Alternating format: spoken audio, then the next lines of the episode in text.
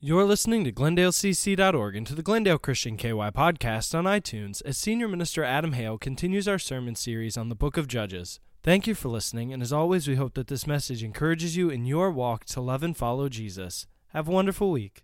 In the second part of our series, we're going to be looking at the Book of Judges. If you were here last week, we started this series, and I told you that you can uh, log into Right Now Media if you're using that, and search uh, Judges or click on the Glendale Christian Church Library that's uh, there under the Libraries tab, and and there's a series there called Judges, and it will be it's by J D. Greer, and it will be a great supplement to what we're talking about on Sunday mornings, and maybe uh, go a little bit more in depth as we as the Book of Judges is, is you know several chapters long, and we only have so many weeks we can talk about this. In fact, next week we'll be uh, wrapping up our series through the Book of Judges, and so. Um, So you can look to Right Now Media to, to get a little more insight on what's going on in the Old Testament. But last week, we we saw at the beginning of this series, we l- just got through the first uh, three chapters, and we saw in the first two chapters this vacuum that is left uh, when Joshua dies, this uh, identity crisis that the people face, that there is no leader there, and everybody did what was right in their own minds, and, and there was no clear leader to point them in the right direction to bring them back to repentance, and so they didn't do exactly what they were supposed to do, the Israelites, that is, and so there's this, this kind of identity uh, vacuum That, that is there when Joshua dies. And then we saw in chapter three the story of Ehud, one of the first judges that God would raise up to deliver the Israelite people from their enemies, and we call Ehud the left-handed kingslayer. And so today we're going to be in Judges chapter six, so if you want to flip over there in your Bibles, we're going to be talking about a guy who at first glance might seem like a, a very unlikely uh, leader, who might seem like a very unlikely ruler or judge, and his name is Gideon. Now, you might be familiar with Gideon. Uh, most of you at least have heard the name Gideon because at some point, probably when you were in the fourth grade, most likely, somebody came to your school and they were called Gideons and they gave you a copy of the New Testament. Um, if you go to a hotel, you can open up the nightstand and there's a typically a Bible there, and it's been placed there by the Gideons and Gideon International. Well, this is who that group is named after, and so we're going to look at his story, Gideon. And I want to prop his story up as we begin to walk through some of his story with you thinking about this question. The question is this: what are you afraid of? What are you afraid of? Are you afraid of anything? Um, I'm just guessing, but most of us in this room are probably afraid of something. And I say that because according to living science dot com, nineteen point two million American adults have a specific phobia. Now, when I say they have a phobia, I'm not talking about they're a little timid about something or there's something that they just don't really like. I'm talking about a phobia, full-on fear-inducing, panic-stricken, anxiety attack type fear. nineteen point two million American adults have some sort of fear like this. Now, I'll tell you, I don't think that I fall into that category. Of course not, right? We always think that you're talking about somebody else, right? I don't think that I fall into that category because I'm, you know, big, bad, macho preacher man. And But I will tell you, there is one thing that does creep me out more than anything else. Clowns. I do not like clowns. I don't know I don't know when that started, where it came from, but clowns, they just they just creep me out. And so if you if if you want to get me to move away from you, dress up like a clown. I, I will not come near you, I promise. Last year, Christy and I went with some friends down to Bonneville, down to the, the Hill of Terror, their haunted house experience. And Christy and I went down there, and we'd gone a couple times. And and if you're not familiar with what that is, it is a, a haunted house type experience, but it's spread out over somebody's farm, over several acres. And Uh, when you get there, you go through a barn and they try to scare you there, and it's it's not really all that bad. But then they, they take you on a hayride. They take you through a hay hayride on this wooded area, and there are lots of clowns in this wooded area.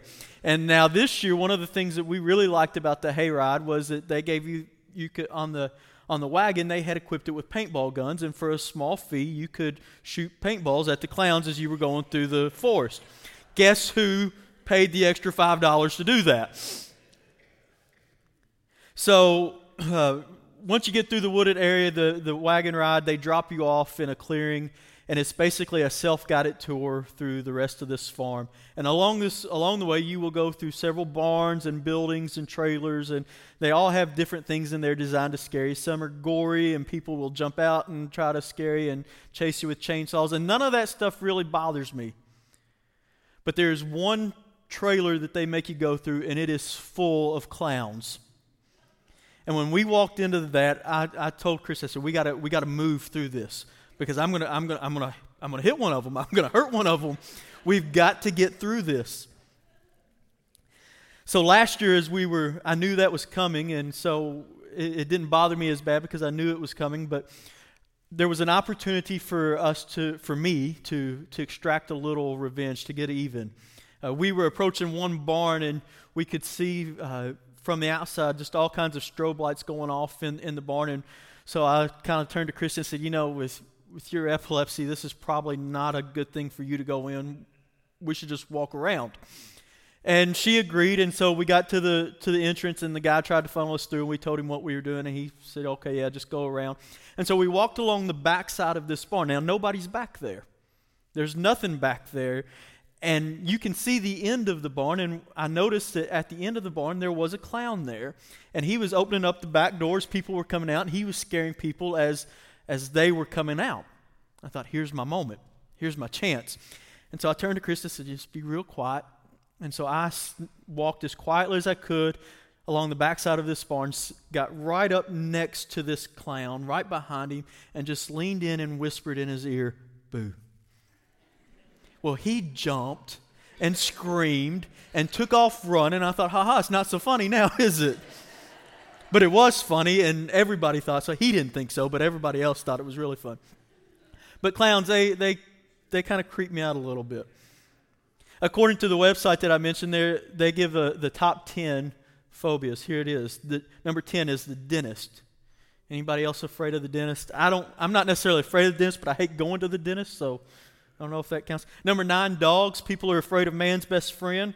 Number eight, flying. People are either afraid that the plane will crash, or it's just a heightened sense of claustrophobia, being on a on a in a tight space for a, an extended period of time. Number seven, people are scared of severe weather. Thunder and lightning uh, are what people are scared of. Even though you have like a one in seven hundred thousand uh, chance of being struck by lightning, this is This is something that people are afraid of. Number six, the dark. Uh, this is one that usually starts in childhood, but uh, oftentimes people don't outgrow it. And it's not so much that people are afraid of the dark itself, it's the unknown of what might be in the dark. Number five is, is heights. Now, and I say I don't have a phobia, but if there's one on this list that would get me, this would be the one. Uh, I always say that there's a reason God made me short, um, so I don't have to be in tall places. And... Uh, And and really, when I get in areas where there's a lot of height involved, I, I do get kind of nervous and anxious. When we were on a vacation recently, Christy wanted to go uh, cliff jumping, and so we're at this at Rick's Cafe, and there's a this cliff that's about fifty feet above the ocean, and you can jump off the cliff. And we're walking around, and I just it it made me nervous just walking around this cliff and looking over. There's no guardrails, there's nothing to keep anybody from just falling off the cliff. And she jumped, and she asked me if I was going to do it, and I said no. Um, somebody ought to be alive to raise our children, and so um, I said I'm going to call a life insurance agent and make sure you're up up. You know, your premiums are up, and then I might push, but no, not really. Uh, and so, but it, it got to the point for me that I had to actually leave and go outside uh, the area. I, c- I couldn't stand around. There were just too many people walking around this cliff, and it made me it made me pretty nervous. Number four, other people. People are afraid of other people. This, um, more specifically, people are afraid of having to do something in front of people, uh, specifically public speaking. That's the number one fear that people have to do in front uh, of getting up in front of people, is to speak in front of. But it's not just limited to that. It might be even just being in a crowded restaurant and having to eat something in front of people. That that uh, freaks people out. Number three, scary spaces. More specifically, crowded, uh, tight places like elevators or bridges or or even crowded sports stadiums. Those are, are places that uh, scare people. Number two, and this one I think is the most ridiculous one of all, but um, I know lots of people are scared of this, and it's spiders. Anybody scared of spiders? Yeah, lots of people in this room. Now, all right, and the reason I say this is this is ridiculous because you are like seven million times larger than any spider you will come into contact with. Step on it, okay? Step on it. It'll be okay. I promise you, you can do it. Um, my wife, who I love dearly, and I think is as fearless a person as I know, she's not scared of spiders, but little crickets. She's scared to death of them. If there's a cricket in our house, you better bet that I'm going to have to get up and go step on it. I said, just step on it. And she goes, no, they'll, they'll jump on you. Well, not if you step fast enough. And the number one, the number one fear that people have, any guesses? Snakes. Snakes. Snakes is number one. They snakes induce more fear into more people than anything else.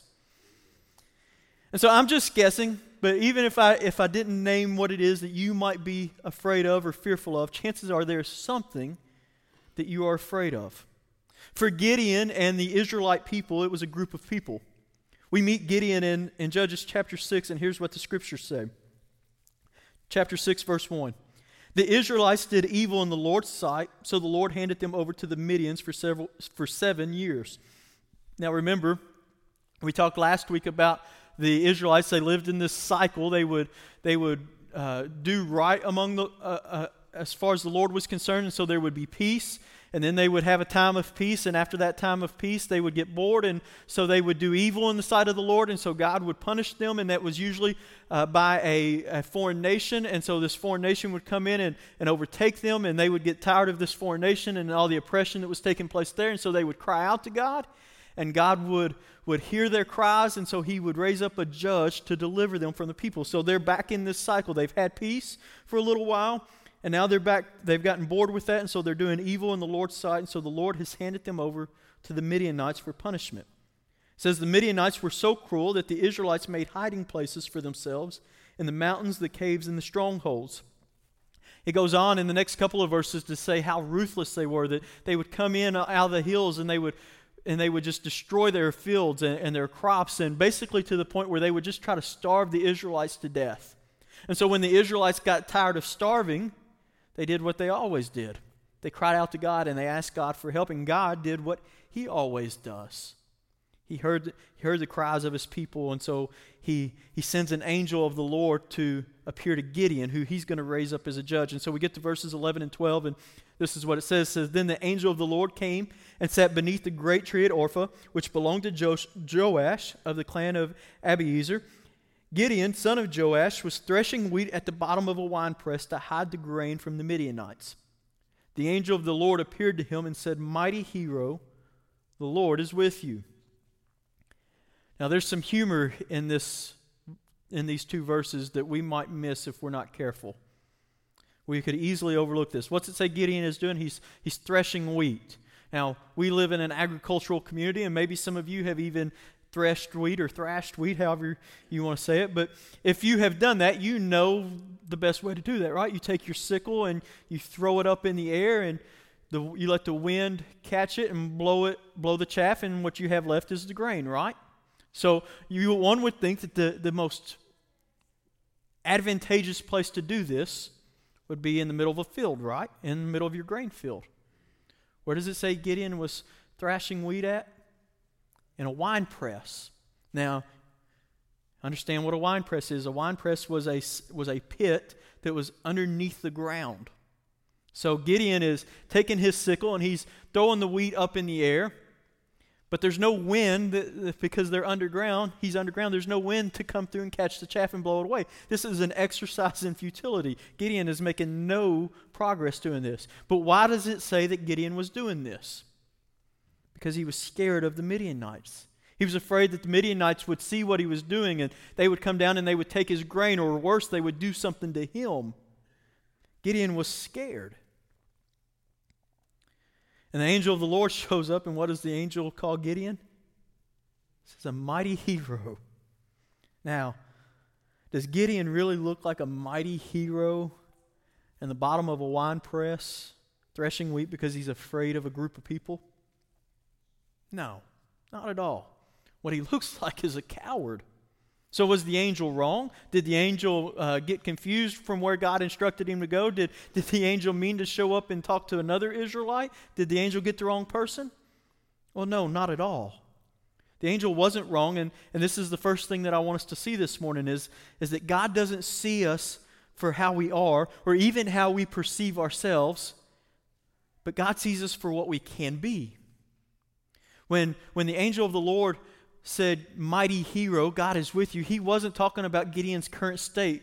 At the at that point in time, Gideon was not a mighty hero. He was talking about to what God had called him to be, what God was going to make him into, because God sees us for what we can be, the, the potential that we have, not necessarily what we currently are. Gideon didn't look like a mighty man of valor here. He certainly didn't look like a hero. But God's view of Gideon was not bound by, by Gideon's uh, uh, reality or by Gideon's actions. Gideon may have been under the shadow of Midian, but God was not. God was not bound by, by a group of people who did not uh, love him or, or trust him. God instead is able to see beyond the exterior uh, of ourselves and, and was able to see beyond the exterior of Gideon, even to call out something in Gideon that, that Gideon probably didn't even realize he had within him. Priscilla Shire says that uh, Gideon wasn't a scared farmer, not really. She says that's how he was behaving, but but that's not who he was. She says God's perspective of, of us is often so unbelievable, so foreign to our own belief system and conduct, that it can be like a bolt of lightning striking our souls. It jolts us away from the misplaced shadows of our experience into the truth of God's reality. In Paul, in the New Testament, Paul confirms and affirms this for us in Romans chapter five, verse eight, when he writes, "But God showed his great love for us by sending Christ to die for us while we were still sinners." Don't miss what Paul has said there. He said, before Christ came, your, your present condition was a sinner. But God didn't send his son to die for you so that you would remain a sinner. He didn't send his son to die for you for what you, what you could might be. He sent your, his son to die for us for what we could be, and that's his children. God has called us all to be his children, children of the Father. That's who we are. That's what God has called us to be, not, not sinners. Yeah, that's what we were. When, when Christ, before Christ came, that's what we were. We were sinners with no hope. But God saw us for what we could be, his children. First John three one says, "See how very much our Father loves us, for he calls us his children." And that is what we are. It may not be how we always act. It may not even be what we believe about ourselves. But the more important view is how God views us. That's more important than how we view ourselves. And listen to me on this. Some of you in this room right now, you have some people in your life that don't think very highly of you. They don't speak very highly of you. They, they don't view you very favor- favorably. And some of you have begin, begun to wear labels that, that they have given you. They they they have said for so long, "You're this and you're that," and you've begun to wear that label. You've begun to believe that. You your actions have begun to conform to the ways that other people view you. I'm just going to tell you, that's got to stop. Let that stop today. The opinion of others, the labels that others give you, and, and young people, teenagers, middle school, high schoolers, college age, you, you all especially listen to me on this, because you all maybe deal with this more than anybody else. The, the view, the opinion of other people, what they think of you, it does not matter. It has no bearing on who you are. Who you are is a child of God. That's who God says you are, and it's his opinion that matters. He paid far too great of a price for you to be anything other than what he has called you to be, and that's his child. Gideon was scared in a wine press, but God said, "You're a mighty hero." God doesn't see you for what you currently are or what you currently might be, but for what you can be through him. So God tells Gideon, "Go cut down these Asherah poles." God and uh, Gideon and this angel have a conversation, and Gideon fixes him some uh, a meal and realizes that it is an angel of the Lord that has appeared to him. And the angel says, "You're going to go cut down so these Asherah poles that have been built to worship Baal. You need to get rid of these. If if we're going to deliver your people uh, from the Midianites, we've got to get rid of this idol worship, so go cut them down. And Gideon, knowing that he has spoken with an angel, still not uh, all that confident, still fearful of what uh, could happen. And so Gideon, even... Even though he, he's talked to an angel and the angel has given him this instruction, he says, I, I'm, I'm still a little afraid. And so I'm going to do what you told me to do, God. God, you've told me to go cut these Asherah poles down. I'm going to do that, but I'm going to wait till it's nighttime so that nobody sees what's going on. And so at night, nightfall comes and he gets a couple of his servants and they go and they cut down these Asherah poles that have been built for Baal worship. And then the next morning comes and it doesn't take long for people around town to see what's happened, that these Asherah poles have been cut down, these temples for Baal have been uh, destroyed, and people get to talking, people get to stirring around, and they want to know what happened and, and who, who's responsible for this. And it doesn't take long for it to come out that Gideon is the one responsible for it. And so the people, uh, this community of people who are still very much entrenched in this idol worship, they come to Joash, Gideon's father, and they said, Joash, uh, we understand it's your son that did this. We understand that Gideon is the one responsible for this, so bring him here because we're going to kill him. We're going to kill him. This is what he did was was not right. We're going to kill him. And so Joash, uh, who is, you know, like I said, he's Gideon's dad. Obviously, he doesn't want somebody to kill his son, but remember, he's also entrenched in this idol worship. And so he comes up with a plan. He says, you know, if, if Baal is really a god, then why don't we let Baal defend himself? Because if, if he's a real god, I mean any other real god, if, if somebody was to do this to their temples, they would they would answer for themselves. They would defend themselves. That person would be uh, struck down. So if Baal's a real god, why don't why don't we just let Baal defend himself? And so the people uh, people are okay with that, and they say, all right, Baal, you you can defend yourself. And what happens? Nothing. Because that's what their God was capable of. Nothing. And so because nothing happens, the people actually, they begin to give Gideon a nickname or another name, and they call him Jerubbaal, which means, uh, which me- basically means that he defeated Baal. So now Gideon has, he's had an angel of the Lord appear to him. God has given him very specific instructions. An angry mob wanted to kill him, and God protected him through that. And now people are even calling him this this God defeater, this defeater of Baal, and they're they're kind of propping him propping him up, giving him uh, some influence, a, a, a, a position of influence, which leads me to the next thing that I want us to see, is that when you act on what God has called you to do, when you are obedient to what God has called you to do, people will take notice. It didn't take long for the people to realize that their their Asherah poles, their Baal temples had been destroyed. It didn't take people long to notice that. And when, when Gideon did what was right, people took notice. And when you will do what is right, when you will do what God has called you to do, people will take notice. Now listen to me on this. I don't know what it is that God has called you to do. I don't know specifically in your, in your own personal situation what it is that God has called you to do. But I do know this, that God has called you to something. And when you begin to act on that, when you begin to be obedient to God in that, people will take notice. People will will will take notice because it's not natural.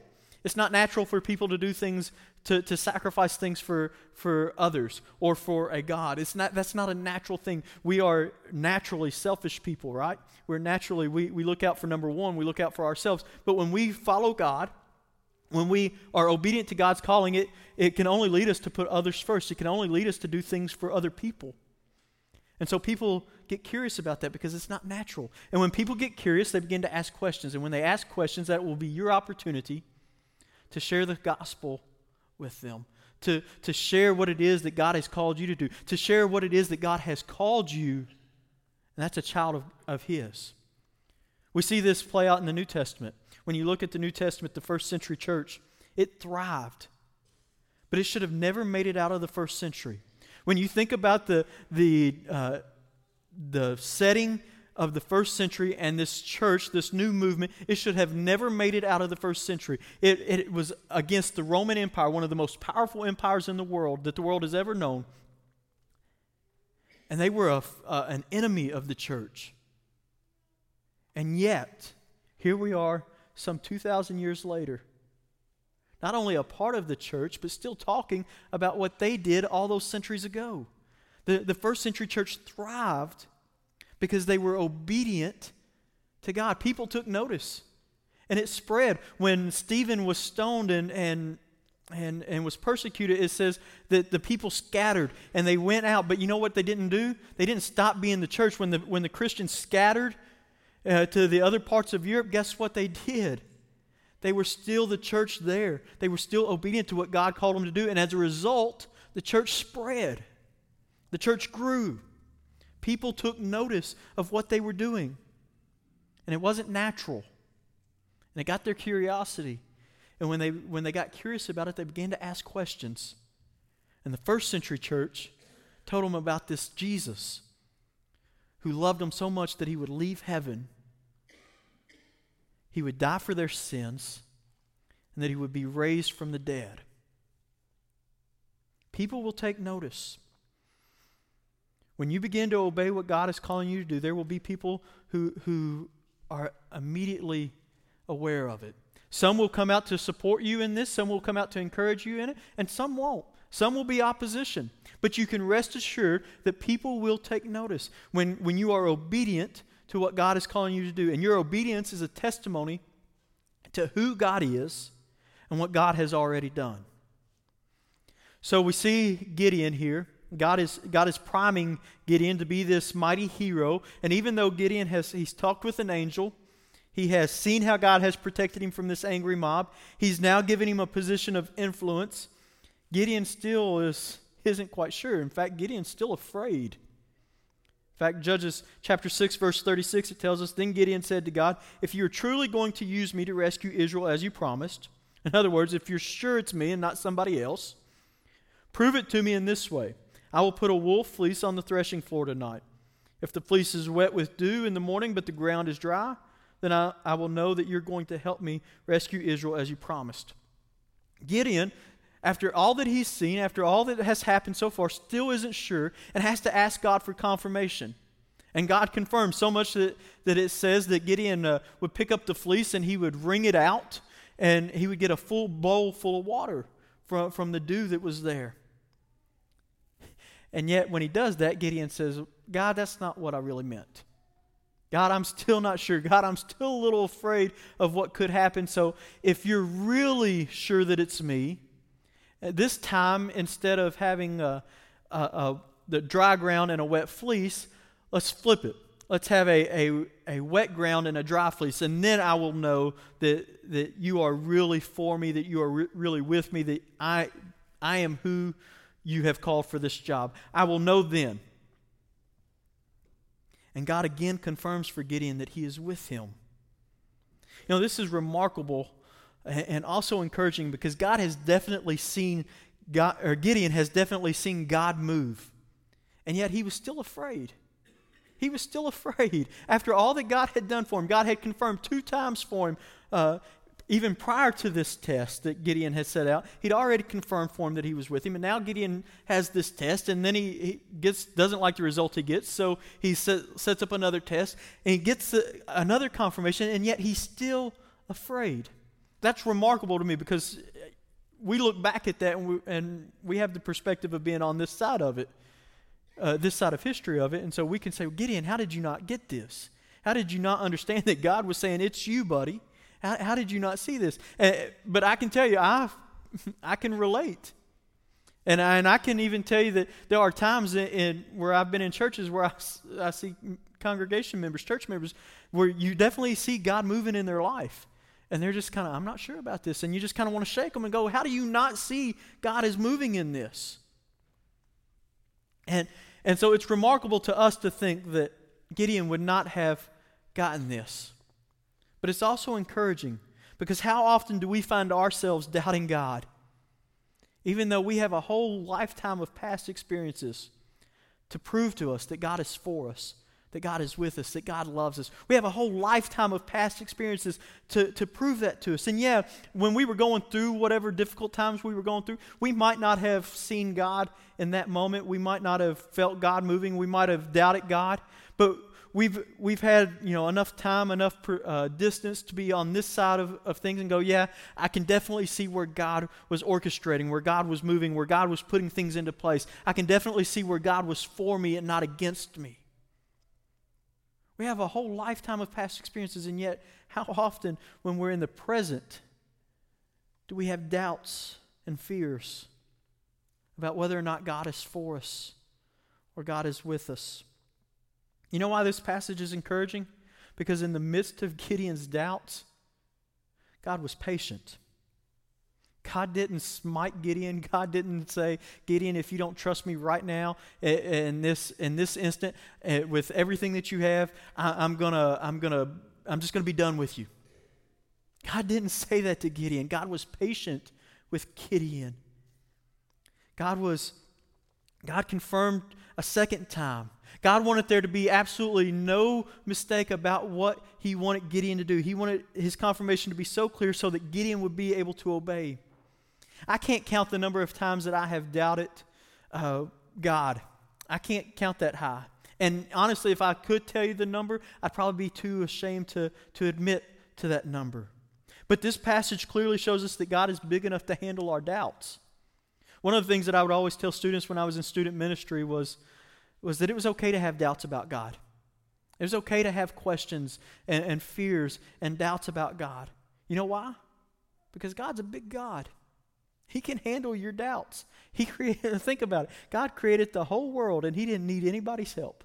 He didn't need my help. He didn't need your help when he did all of that. If he can do that, he can handle a little doubt. He can handle our fears and our questions. So it's okay to have questions Uh, about God. He's a big God. He can take care of it. He's a big boy. But if you have doubts, if you have some doubts or fears or concerns or questions about God, whether he, He's for you or with you or, and loves you, well, let me settle them for you right now. Gideon asked for proof, right? He asked for a sign. And, and God gave him not one sign, but two signs, right? He gave him a wet fleece and a dry fleece. Well, God has given us a sign that can quiet all of our doubts and, and, and all of our fears. And that sign's the cross. The cross is our fleece. The cross is our sign that God loves us, that God is for us, that God is with us. The cross of Christ stands immeasurably greater than any dry, any wet or dry animal skin. The cross of Jesus proves that He loves us, that He's for us, that He is with us. First John four ten says this is real love. Not that we have loved God, but that He loved us and sent His Son as a sacrifice to take away our sins. That's how we know that God loves us. The cross is, is the sign. It's, it's the demonstration that God loves us, that God is for us, that God is with us. But maybe that doesn't completely settle your doubts, or it doesn't answer your questions about God's love for you. Maybe you need another sign. Maybe you're like Gideon and you say, God, I'm, I'm still not sure. Okay. That's okay, because Jesus gives us a second sign, and that's the empty tomb. For Jesus to die for us demonstrates His love for us, but honestly, let's let's be real honest about this. What good is it for is the death of a man that we never met that lived two thousand years ago if he's still dead? It's not. His death means nothing if he's still dead. But He didn't simply just die. He was raised from the dead. And His promise is that those who will trust Him, He's coming back for. This little snapshot of Gideon's life here in Judges six, it should give us great hope that God doesn't see us as we might see ourselves, but sees us for what we can be. And that's His children. And when you obey the Father like good kids do, when you act on what God is calling you to do, people will take notice.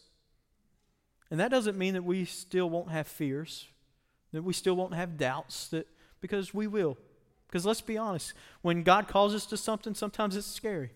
We don't know, we don't know what's going to happen on the other side. It, it can be scary. But, but in those moments of doubt and fear and reservation, we can look to the cross and to the empty tomb as assurance that God is for us, that God is with us, and more importantly, that God loves us. This morning, I don't know what it is that God is calling you to, But I know that whatever he's calling you, that he is calling you to something. And whatever it is, it, it could cause some trepidation. It could cause some fear. But Paul tells Timothy that God didn't give us a spirit of fear, but a spirit of boldness. So let me encourage you this morning to be bold, to, to take a stand, to be obedient to what it is that God is calling you to do, to be bold in your faith, to move out past what, what it, where you're at now, and to become all that God has called you to be, to do all that God has called you to do, because he has called us to do something. This morning we're going to we're gonna have a, a moment of invitation, and if you need to step out and you need to answer God's call, then we're going to invite you to do that. Before we do that, let's pray. Father God, we love you, and uh, we ask in this moment that you would uh, that you would give us boldness. Father, we thank you for the assurance uh, of of the cross and the tomb that, that assure us of your love for us, that you are for us, that you are with us. And God, we thank you for, for stories in, in the Bible like Gideon's that, that show us that we're not alone in our fears and our doubts, and that you're a big God, that you can handle these. So God, in these next few moments, I just pray that we would we would trust you completely, that we would step out of um, from step out from the wine press, so to speak, and into the light, and and that we would be just so so faithfully compelled to do what it is that you're calling us to do, whatever it is, whatever it is that you have for our individual lives, that you would that you would move us in that direction. Father, as a church, that you would continue to move us in a direction that honors you, that looks toward the future.